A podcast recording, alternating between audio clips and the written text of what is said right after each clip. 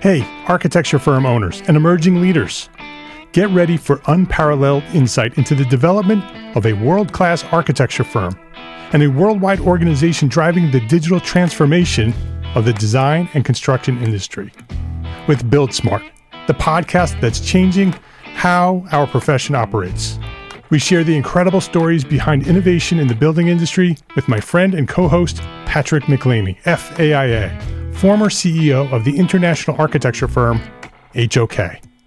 You know, Yamasaki's office or firm lasted during his lifetime. And when he passed away, I think that was the end of the Yamasaki office. Hellmuth did not want that. He wanted a firm that would live out and grow beyond the founders. In season one, discover the untold stories behind HOK's meteoric rise from 150 employees in St. Louis to a powerhouse with over 1,900 staff members and 27 offices worldwide. You know, they weren't as polite as the Kojima people. That was just boom. And anytime you have a creditor, whether it's Kojima or the bank, that wants their money, unless you can raise money someplace else, you are out of business. Bankrupt. Bankrupt. And hold on tight for season two, where Patrick takes us on a new adventure as chairman of Building Smart International, shaping the future of digital transformation in the design, construction, and operation of built assets. Ian Howell, Ken Harold, and I, Ken was my technical representative from HOK. The three of us took a tour of Europe of five cities in five days. Very busy time. Simply follow the link in the show notes to subscribe to Build Smart now and uncover lessons that will transform you and your architecture firm.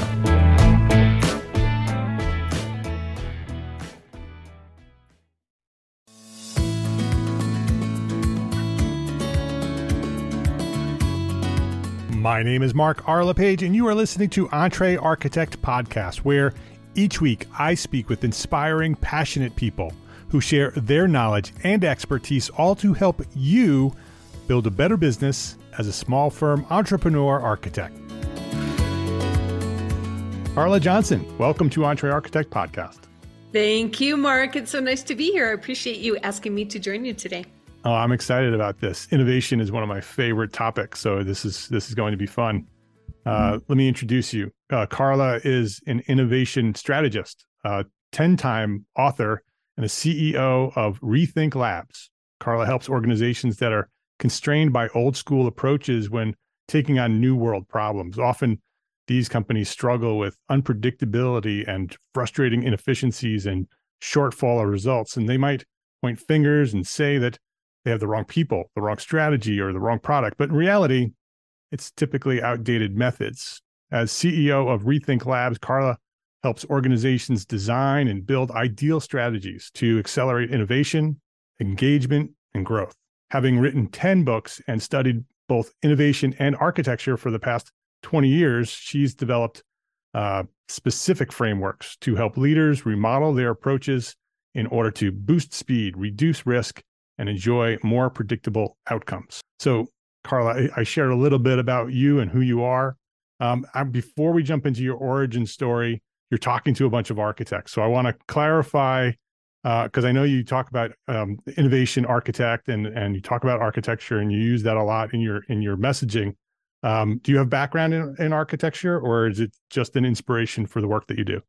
I actually do have background in architecture. I started out in university as an electrical engineering major. Okay. And decided after a couple of years that wasn't my thing. But my first 10 years of my career, which we'll get into with my origin story, I work for architects. Great. And I loved it so much that my master's degree actually relates to architecture. It's not in architecture, but it's related. Yeah, great, great. So you're talking to your people here. So I exactly. I, I bring exactly. that up. I feel like I've come home, Mark. I feel like oh. I've come home. a lot of people use the term architecting and and innovation architect or strategy architect, and and architects always want to know. Are you do you have that background? Are you the real deal or just copping exactly. label? Right. Exactly. So I like to ask that question up front, so we, so everybody knows where we where we stand. Um, so great. So I would love to hear your origin story. Share share a little bit about um, when you discovered your passion for what you do and, and maybe a little bit about maybe who or what inspired you to move in that direction yeah absolutely so to expand on what I said just a minute ago, uh, um, beyond university. And I think I was just too extroverted to spend the time necessary in a library on a beautiful Saturday afternoon studying for the courses that are required for engineering. And I went to the University of Nebraska at Lincoln, which has a fantastic architecture program.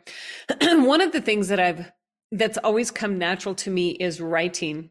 And lo and behold, one of my first um, part-time jobs in college was working for a four or five person architecture firm in Lincoln, Nebraska and one of the reasons they really liked me is because I could write. Um, I didn't have any marketing classes yet, but it was just all common sense, the marketing part of things. And I could draft. I mean, it was long, it was pre CAD days, Mark. Yep, so I'm yep. there with I my remember those days. Yeah. and my, you know, I actually, I actually drafted and, and I ran a lot of blueprints through the machine and loved all of the ammonia high that comes with it and, yep. and everything. And um, what I, what I really liked working with the architects early on is maybe it's because I like a good secret, but I liked all of the strategy and the master planning and everything that happens before anybody ever breaks ground and you see something tangible come out of the ground. And I, I liked that part of it and all the planning. And so from that five person architecture firm, my next job was for BDH architects in Omaha, Nebraska doing marketing for them as well. And I was there for about four years. And that was architecture on more of a regional level. They did have offices in Pasadena, California, and a joint venture outside of Washington, D.C. And one of their areas of expertise was historic preservation. And I had ended up getting my uh, undergraduate degree in business and history because I think it was the storytelling part of history that I really gravitated toward. And I had professors who showed me how you could make a living in history outside of being a professor at the time. So I thought I thought that was a good a good choice. But then what I also loved was going with the design architects to the client meetings and hearing these discussions about what do you want this to look like? How do you want it to feel? And in the case of historic preservation, it's about how do we bring that historic story to life in a way that still feels relevant today. And, and they did some museum work. They had done different projects for the Smithsonian and um, those kind of projects. And then I moved on to a larger firm, HDR, architects and, and engineers in Omaha. And then I was able to um, have the opportunity to work on projects globally and, and do marketing for them in that way. And what I found is I still loved that history part of my background and I love the storytelling. So I my master's degree is in history as it relates to historic preservation. And that was where I wrote my first book. I call myself the accidental author. There's so many people who like stress and there's so much pressure over I want to write a book and just, you know, it consumes their lives. And for me, my master's thesis was on the um, social and architectural history of the Union Pacific train stations in Omaha, Nebraska, which which is still in print. Um, and and I talk about all the details and the architectural details and how it really reflected the social go- comings and goings at the time, and in particularly the settling of the Western United States. And I don't think a lot of people consider Omaha to be such an anchor to the opening of the West. Yeah. And even that role that the train station played in it and what it meant architecturally for people to come into that space. Back to my first experience with architects and talking about what do you want people to feel when they come into this space. And um, so i worked for HDR about for another four years. And then my husband and i being newlyweds and no kids we took a year off and we backpacked through south america.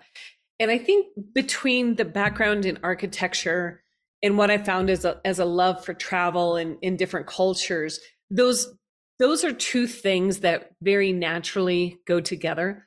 Because as I would listen to the design architects talk about the projects, it was amazing, Mark, the things that they could pull in from different cultures, different styles, different everything. It it made me feel um, that I wanted to be more worldly. It was really inspiring to to listen to designers make these ideas come to life. And after we came back from South America, my husband and I moved from Omaha to Denver we're outdoor people. We hike and bike and ski and, and snowboard so that cutting down that drive about eight hours to the mountains was pretty nice for us. And my first job then in Denver was for a telecom company. And boy, was that ever a different world. And I think the biggest shock to me, and I think the thing that most marketers, and I think even people who work outside of the professional services industry, but I think especially the AEC industry, is that they don't understand the relationship part of what you do. And so I went from a very relationship way of thinking about business and marketing into one that was very product focused. And after two years, we went through an IPO. We acquired two companies. It was in the height of the dot com boom. Um, I left because what I found is what I needed to do my job were storytellers who could think about that experience first and then reverse engineer it into whatever we needed to create as marketers. And I couldn't find people to do it. And so I thought, I know this is a need. So that was my inspiration to leave my corporate job and, and start my own business. And, and that's what I've done for 22 years now is really help people understand different aspects or different ways of looking at experience design, primarily in marketing in the early part of my company, um, but now shifting over into innovation. And um, after my master's thesis was published, I wrote the history, first history ever on Western Union. and here was here was a company who was 155 years old who said, "We need somebody who can bring the richness of all of this to life." And then I wrote the history of the Omaha District Corps of Engineers, and that was just kind of a thing that came naturally for me. And then I wrote some marketing books, and one of them was um, in 2015 called Experiences, the Seventh Era of Marketing. and I think that's when I really very forwardly began to draw on my architecture background because looking at that idea of even as marketers, if we want to create an experience, an experience triggers an emotion. So, as marketers, what emotion do we want to create? Now, just like architects, how do we reverse engineer that into what we produce or create or think or do. And it was after that book came out, I had a lot of people say to me, I, I love the framework, I love the process, but I still struggle with how to come up with ideas. And that led me down a five year rabbit hole of research to understand, because I've never been somebody who's short on ideas, um, to understand is this ability to get an inspiration and turn it into a real life tangible idea that has uh, relevance and impact, something that can be learned, um, scaled, and repeated. And it, it turns out that it is. And I interviewed people from all sizes of companies, all walks of life, you know, big multi billion dollar companies down to individual, you know, solopreneur kind of business owners.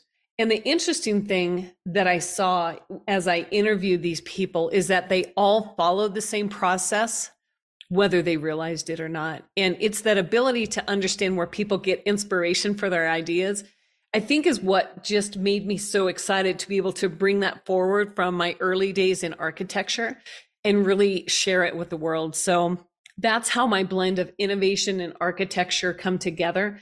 And that's why I call myself an innovation architect. Yeah, I, that's a great story. And and I love how um, you have this background in architecture, and then it's developed into this uh, consulting and strategic uh, you know, planning and the, the types of work that you do. Uh, and you're working with non-architecture firms, being out there, sort of sharing your information with the world.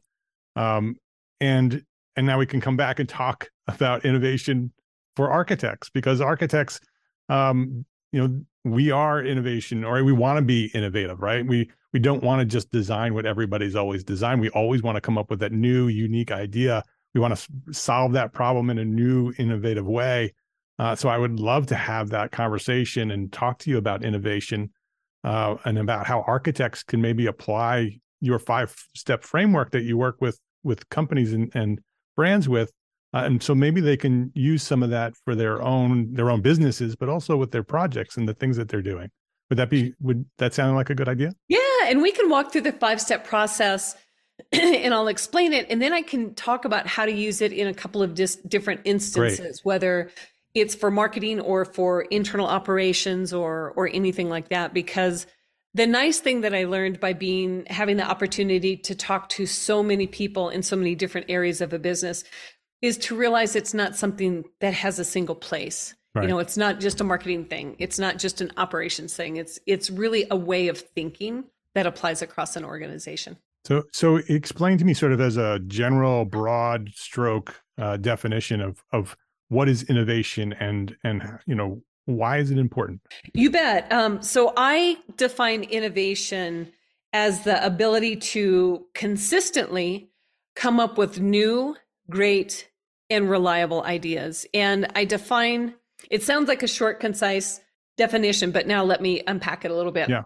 So a new idea is something that it may just be new to your industry. It doesn't have to necessarily never ever been done before. So for example, McDonald's was looking for a way to get more people through their drive-through, faster pace, more people, more efficient and all of that. You know, and they they did all the research that they could on fast food restaurant drive-throughs. And so what they did is they looked for outside inspiration, um, looking in areas outside of the fast food industry, even um, the food industry, to see what they could find. And lo and behold, it was looking at how a Formula One pit stop operates because their whole thing get a car in, right. you know, t- turn it and get it out as fast as you can, which essentially were the same goals as McDonald's. And when they revised and redesigned their drive through system, they use that Formula One pit stop as an inspiration. Now, is that a completely new, never ever been done before idea? No, but it was new to them in their industry and, and it made a big difference. And then when we look at a great idea, and I'll be honest, Mark, a great idea is something that is more um, subjective. Like right. your definition of a great idea might be really different from my definition of a great idea. I know it is for my husband and I sometimes when it comes to home projects around there.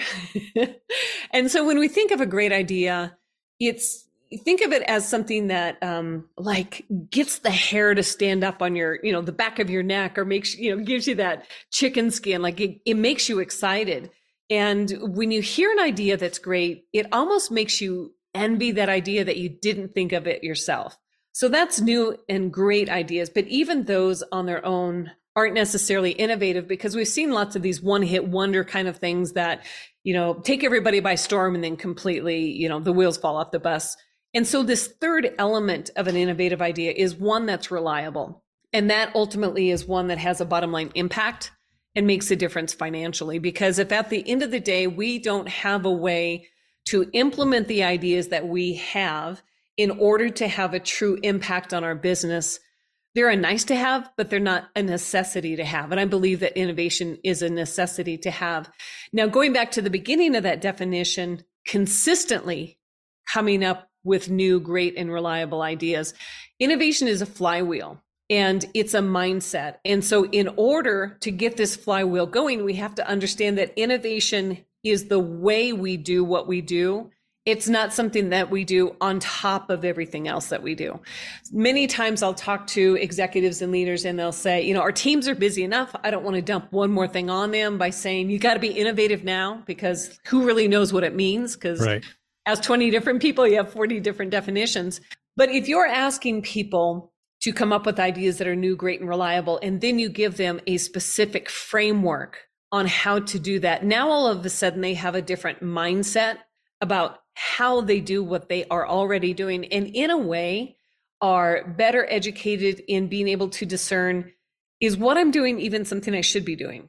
Because maybe this new, great, and reliable idea is going to show them a different way that can cut out 60% of something that you're doing now which makes you more effective which you know comes down to that reliable aspect of an idea that has a financial performance it could be just that and i have this example of a woman who worked in the finance department of a software company in atlanta she used this process and was able to teach herself a programming language and wrote a program that took a monthly report that previously was 40 manual hours so a week every month to run this report and now it runs in about 12 minutes. Hmm. Now, are they paying her less? No, absolutely not. But she's able now to spend 39 hours and 48 minutes a month on work that's more valuable to the company and also work that um, feels more purposeful to her. You know, spending 40 hours, spending a week every month grinding out a manual report, even if finance is what you like to do, is soul sucking. And so if we think about being able to use this process and this approach to really get you more excited about your work and bring your current passions and and opening up some time on your calendar to do those projects that you'd really love to do but never have the time to get to do i think that's pretty powerful for people. Yeah yeah. And i'm i'm thinking about our community of architects and i'm looking at architecture as a profession. Uh, and and you know regular listeners to this podcast will will recognize uh, my concern for the future of this profession that that technology is is encroaching on the work that we do. Um, different industries are starting to uh, it sort of encroach on the work that we do, and and it's starting to to provide services that architects traditionally have have uh, provided. I believe that this time in our in our period of of a profession, innovation is so critically important right now because we have to rethink how we do what we do as architects. We can't continue just doing what we've always done because other technologies and other industries are are going to compete with us. And so if we don't innovate on how we provide our services or the experience that our clients may experience when mm. when they're working with us, we're going to be threatened as a profession. And so that's for me why innovation is so important. So I think this is uh, to talk to you about this five step framework. Uh, I would love for architects to consider this um, framework not only for the work that they do as architects, right? Because we can you'll learn the framework and you'll be able to apply it to your projects. But I would love for us to think of it in terms of our businesses and our position in the profession uh, and how we can make sure that the profession evolves and continues to to be you know what are the great ideas what are the new ideas what are the reliable ideas in architecture so we can continue to thrive and continue to serve our world. And it's something, Mark, that I call the three story limit. Um, a long time ago, there was this perceived height restriction of about three stories on buildings. You know, how much wood, how much stone can you use, and, right. and how much, you know. Um, and so, with this three story limit, people had this perception of that's as big as buildings could get. Yet, somebody came along and broke that perception of a three story limit by putting steel into structures. So now we had steel structures that could easily go higher than three stories. But the next three story limit is, you know, especially 150 years ago, how many flights of stairs are you willing to climb up, especially if you had a, you know, big hoop skirt and, and all those yeah. things. It was a three story limit on how high buildings could be again. And that's where elevators came into the picture. But even if you think about elevators and and what we know today as skyscrapers, you want to go to the top of a skyscraper? Awesome but you've sat and wait at an elevate, elevator bank just like i have going man you know counting yeah. down the numbers waiting for it to get down to your floor. And so there's a three story limit on the efficiency or the desirability of an elevator in a skyscraper. And then there's um, the german company ThyssenKrupp designed an elevator called the multi that goes up and down and back and forth and they call it sideways and slideways that broke through our perception of what an elevator should look like. And I think in the architecture profession, we have this opportunity to discover some of these possibilities we haven't even thought about before right. and break the third story limit, three story limit that we're in right now about what we believe is possible for how we show up in the world. And I think that's where the five step process can really help. Let's take a quick break to say thank you to our sponsors for their support of this episode. Accurate data is crucial, especially in today's business environment. Outdated and inaccurate data leads to turnarounds, delays, and rising costs. With supply chain and staffing issues, these costs and delays can multiply.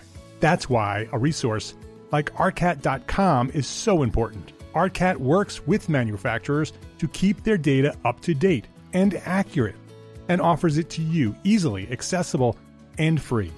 Use ARCAT's powerful search engine to find what you need fast and download it right there on their site without needing to pay for anything. It's free. So go try arcat.com today. That's A R C A T.com. Please visit our sponsors today and thank them. Thank them for supporting you, the EntreArchitect community. Let's jump into the five step process so we understand what that is. Um, I just wanted to sort of set that groundwork so architects can get their mindset in in what I want you to apply it to.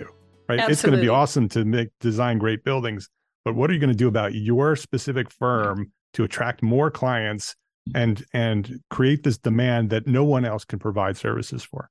The fi- real quick, the five steps to the process are observe, distill, relate, generate, and pitch. So if we start out with with the observe step, I think one of the things that architects are amazing at is observing the world around them. It's their, you know, they look at the details, they notice the details. And that's where a lot of their inspiration comes from. And, and that's what I loved about working in the architecture profession. And when I worked at HDR, one of the areas of specialty we had was healthcare design. And I remember especially the children's hospitals that were designed. And one of my, to this day, dear friends is Tom Trenolone. He's a fellow in the AIA. And he actually started out in the marketing group before he went to the architecture group. And that's what we would talk about is what is it in the world around us that inspires us and how does that translate into the work of architecture and design? And there's also opportunities for what is it that we observe as a great experience for customer experience or different ways to generate revenue or different ways to onboard employees or or what an office environment even looks like? Those are just examples of things that we observe. And then our mind naturally takes everything that we've observed and moves into that second step which is distill because our mind is looking for context for things. It's looking for patterns so it takes all of those observations that we've looked at at the minutia level and it says, okay, I want to categorize these. I want to distill these into patterns. It could be patterns of comfort. It could be patterns of height. It could be patterns of, of noise or no noise. There's no rhyme or reason into these categories that we distill. And then the third step is really where bringing the outside world into what we do really starts to become tangible. And that's the relate step. And many times we see where either this step isn't present with the outcome of an idea or it's just not done well. And when people observe and distill their observations into patterns and jump straight to generating ideas, those ideas often aren't relevant either to their business, to their particular situation. It could be their culture, it could be their industry, whatever it is. And they're expensive mistakes. And that's when people will start to say, innovation isn't for me. And it's because this ability to truly understand what is it that you've observed on those patterns and how do those patterns relate into into your world. So if you think about this in terms of the ALS ice bucket challenge, I know I put buckets of ice water over my head more than once. Uh, and after that, I wrote a check. But what other nonprofits didn't understand is that they were trying to copy and paste something that was viral and use use that idea of let's just create something viral rather than really observing what made that work. And it was all these little details about you had a choice. You could dump a bucket of water or you could write a check. It was um, people were sending this to a lot of the friends and sometimes they're frenemies, you know, that they wanted to, to have, you know, dump the ice bucket over since they couldn't. And, and all these little details and the patterns that they distilled were about shareability, about community, about something very little you could do to do something good.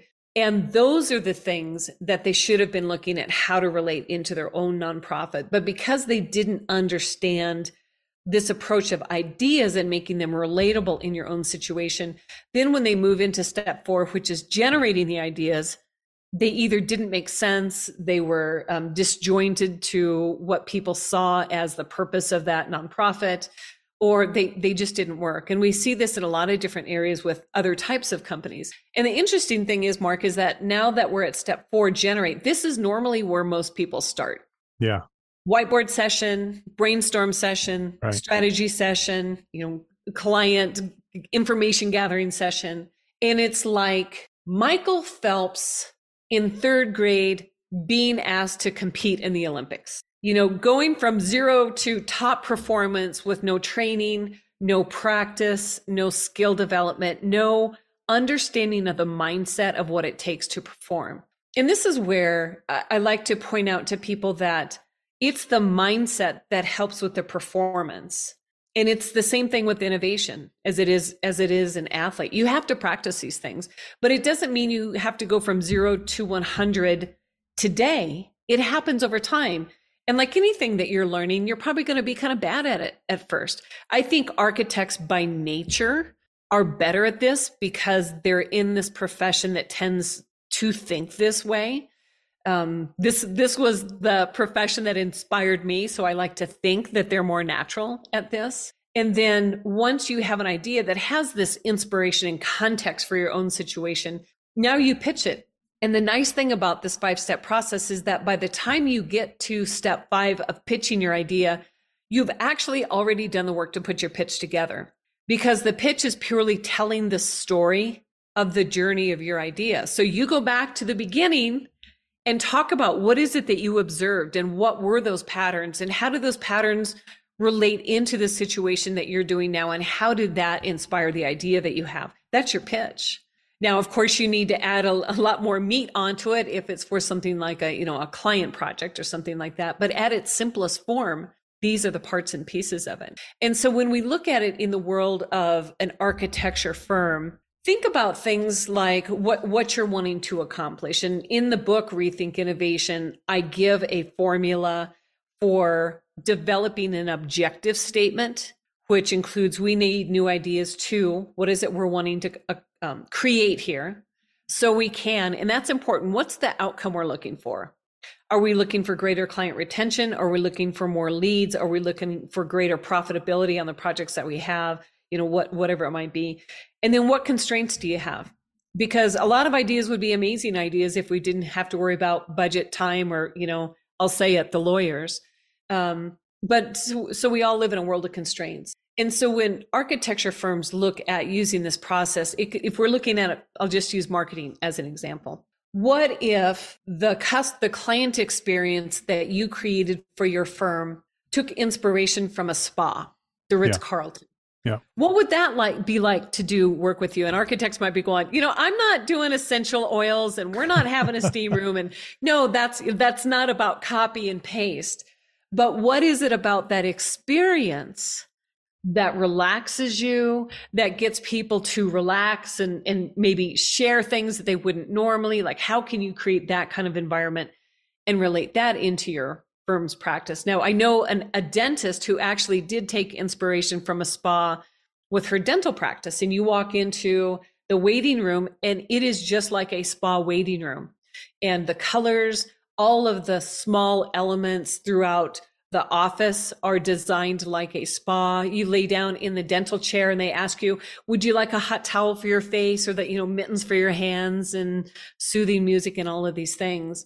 And so they understand that a perception that people have of a dentist is that it's painful and scary. So they took inspiration from a situation, an experience that's very relaxing, and they related that into their situation. So, as architects, do you want to have a, a calming experience that you want to deliver? Maybe you want to make it like a, you know, a Ritz Carlton five star experience, and it's all about um, the quality of the finishes or the pastry you know is it one from 7-eleven on your way into town or you know into the office or is it one from a true french bakery that you bring in? And and the coffee and all these little things you know what is it that you can take from inspiration there? Now the other part if we look at this five step process and how it may apply to the operation side of the business then we can go back and look at for example, the woman in the accounting department. It's not a particularly large company, but are you wanting to create an operations culture where people think about what they're doing and maybe how to perform it in a different way? for example, one of the things I think every company of every size in every industry right now is struggling with is talent. And yeah. so, what is a company or an industry that's able to find and maybe onboard talent really, really quickly. I mean, Uber, I think you can apply to be an Uber driver and be in your car earning money within about an hour.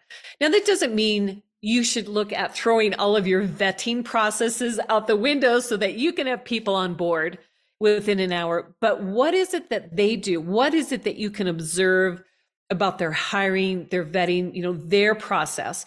What are the patterns that you're seeing in it? And how can you start to relate that to your own firm and how you hire? So those are those are a couple of examples of using the process. Yeah, great great examples and inspiring. Um, the you know, I think that one of the areas that architects will be able to thrive in if they focus on it uh, and innovate with it is the human to human connections. Um, machines can't can't have a human to human connection no matter how hard they try they won't be able to make a human to human connection and architects uh, should look at that and and think about how what are other industries right? How observe other industries who have really good human to human connections. Restaurants hotels hospitality they have really well developed really great systems for having that um, that human to human connection and make it seem like it's you know just happened to happen right? But it was very well designed to make sure that it happened it created the opportunity for it to happen. That's part of the innovation of those successful restaurants and successful hotels. Uh, i think architects need to think about those type of human to human connections. I agree and there's um there's a bank in the pacific northwest that was struggling. It was a local i would say two state area regional bank and they were struggling to compete against you know others in the area and, and um, big chain type banks. And they did actually take inspiration from ritz carlton and they created their lobby and waiting area as hey you need a place to come in and get wi-fi and work for a little while? Come into our bank lobby. You know there's free coffee. There's there's some of these things. Not that architects want to open up their offices to be like that but to your point there's so much of an opportunity for architects to bring the human side right. of what we do forward. And and I say architects were the original des- design thinkers before IDEO made it popular. Yeah. Because they understand the human element part of it. Yeah. Yeah. It's the way architects have been trained for for generations to, to Exactly. And, and so we have an opportunity to look at other very human oriented professions and say, what can I draw in from what they do and learn from it and, and put it into practice in my own firm? Yeah, yeah, and, and and I think it can happen from the design process in our projects all the way through what is an architect and what do architects do? How do we serve the world with the skills and the talents that we have as architects? What innovative solutions and what innovative um, services can we provide that we haven't yet provided, but we can because we have those skills? We should go through this five step process of observe and distill, relate, generate, and pitch and come up with these new ideas and test them, try them, see if how they work. And if they work, keep doing it and grow on them. I think there's a huge opportunity like that. And when I worked at HDR, we did exactly that. Being in the healthcare arena, it was a time in the um, late 90s where they were really building in IT infrastructures into facilities. But you know how it works. Like the capital budget is never the same as the IT budget, which is never the same as the clinical budget. So there were all of these different places and budgets um, at play and almost in many times in conflict with each other. Yeah. And so we created a consulting division called HDR Consulting where that was our big opportunity for revenue that we saw was to do these consulting projects and work with hospitals and healthcare systems to be able to strategically plan the facilities, the IT, and the clinical care all at once.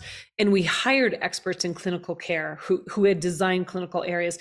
we hired people who were experts in the kind of technology. And so it all came together. So then by the time it came for uh, a, a project that was going to actually be built, these um, clients had a better and smarter strategy. So they knew they weren't going to build a building and then two years later rip up all the floors and have to redo the wiring because they hadn't planned for, you know, IT infrastructure to support some of the equipment that they knew they had to had to use. And then by doing that, they could also see how do we design the spaces so it's optimal for clinical care from both a space perspective and also a technology perspective. Yeah. And that that's been a huge revenue arm for HDR. It was just a undiscovered possibility that they came, aco- came across because they were looking at this human side and and really saying what's here that we haven't paid attention to before.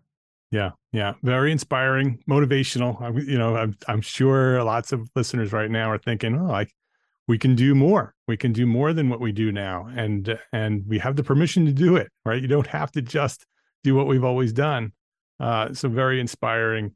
Um, if you want to learn more about this process, this five step process, um, Carla's book is Rethink Innovation. So it's like R, capital R, capital E, uh, like colon, yeah, colon, colon, think innovation. What's what's the story behind Rethink? There is a little story, and I, I, you and I are probably of the same generation. When we started early in our career, there were actual physical paper memos, and it yes. said to yep. colon from colon re colon, and the re was an um, an abbreviation for regarding, as in this memo is regarding.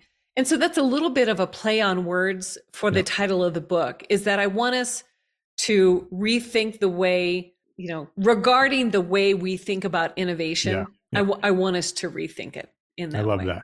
I love yeah, that. So, so, rethink innovation. We'll have a link to that on the show notes as well. Um, Carla's website is carlajohnson.co. So we'll have a link to that as well. Um, the company is Rethink Labs. Uh, it's all there for you. Before we wrap things up, Carla, I would love for you to answer the question I ask all my guests. And, and I think that um, because of the work that you do, I'm interested in your answer. What's one thing that a small firm architect can do today to build a better business for tomorrow? I love this question because I think architects have an incredible opportunity with this that they haven't realized. And it goes back to your comment, Mark, about architecture being so human centered. And I think that if architects would sit down and map out what a day in the life of fill in the blank client looks like, yeah. I think they would start to see holy smokes, like we may have this project with them, but that is just a thimble of the amount of time that they spend all day on everything. And I think they'll start to see opportunities yeah. to serve clients in ways that they never imagined. And, and that really was how we got to that point to see that HDR consulting was something that really, really mattered is that I went with the head of the healthcare architecture practice and we flew around the company country and we sat down with heads of hospitals and healthcare systems and we said, tell us what you got going on that has nothing to do with architecture. And that's where we heard these pain points over and over and over again. And I think one of those things along that way is when people are going to look for an architect, um, whether it's commercial or residential or you know personal i think they have a lot of questions and i think architects have an opportunity through content content marketing video blogs white papers yep. books ebooks whatever to answer those questions and become the experts on topics that they don't realize and once you have that reputation as an expert when people have a question in architecture, I think whether or not it relates to them or not, people are going to say they're the go to person. They may say, I don't think this firm does it, but they'll know who to point you to. And whenever you can be the best answer for something that a client or potential client may have, that's when you become golden. And, and I think that's when the the scales start to flip and you have more people coming to you than you are going out to pursue for new work so much value in this conversation. it, it just hits so many different points. I, have spent a lot of time putting together proposals and RFPs and and yep. uh, interview presentations and things like that. It's it's just a it's an industry that I love. Fantastic. Carla Johnson is her name. The company is Rethink Labs. CarlaJohnson.co is the website. The book is Rethink Innovation. Uh, Carla, thank you for the work that you do. Thank you for being out there talking about innovation inspiring people to innovate. You're making the world better through that process because everybody should innovate. That's how the world gets better, right? The world gets better by people coming up with these new and innovative ideas and to make the, the world better for each of us. And architects are, are the ground zero for that. Absolutely agree. Absolutely so agree. I appreciate you coming by here inspiring us at EntreArchitect Podcast. Thank you. And thank you for having me on, Mark. This is like I said, this is my my people and I love being able to have these conversations with you. I appreciate it. Thank you. You're welcome. If you liked this episode of EntreArchitect Podcast, please share a rating, write a review, and share a link to this episode with a friend. I know I say this every episode, but I'd really love for you to send me some feedback, share a rating, write a review, however you want to do that. And please share a link to this episode with a friend.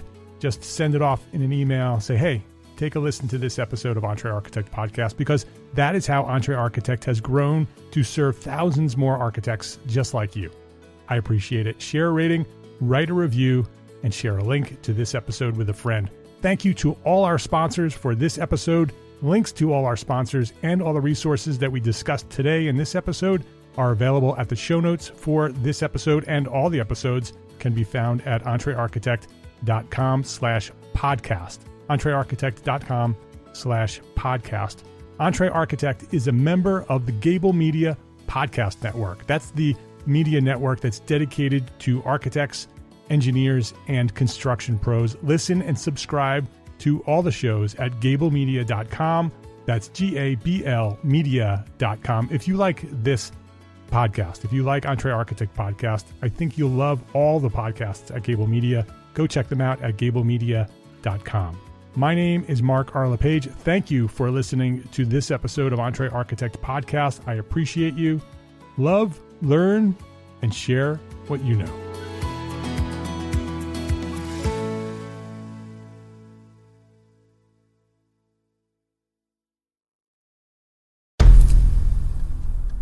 I've mentioned it to my family, but in terms of telling people like, oh yeah, we're doing this. I'm looking for projects. You got anything? Yeah. I'm, I'm not there yet because it scares the out of me. Dreaming of launching your own architecture firm? Well, buckle up for a wild ride with Emerging, the podcast that shares what it's really like to start an architecture firm where do we begin? We don't even know what type of business to formalize as. Is it an LLC? Is it an LLP? Like, how are taxes? I mean, the list is astronomical. Season one featured founders Jeffrey, Lexi, and Chris, owners of Level Studio Architecture, are your fearless guides on this unfiltered journey from napkin sketches to a thriving studio. One evening, stumbled into one last dive, we sat at the bar and pondered our postgraduate futures. Amidst the conversation, a napkin became the canvas for our aspirations, sketching plans and milestones, sealing our heartfelt commitment and shared dreams. In drawing down dreams on a napkin collectively, that then, you know, in your head, you've rooted, like, oh, I'm connected to these people, like, long term.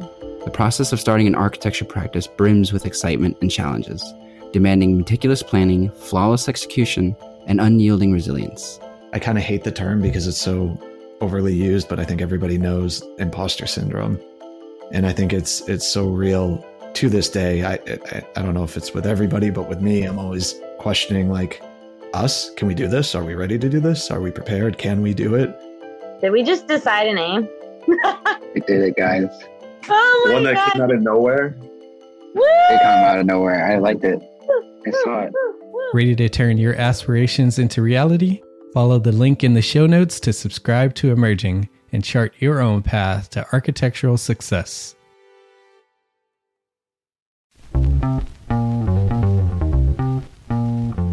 Calling all small firm architects. It's time to tap into your full potential with EntreArchitect's Context and Clarity, where inspiration meets innovation.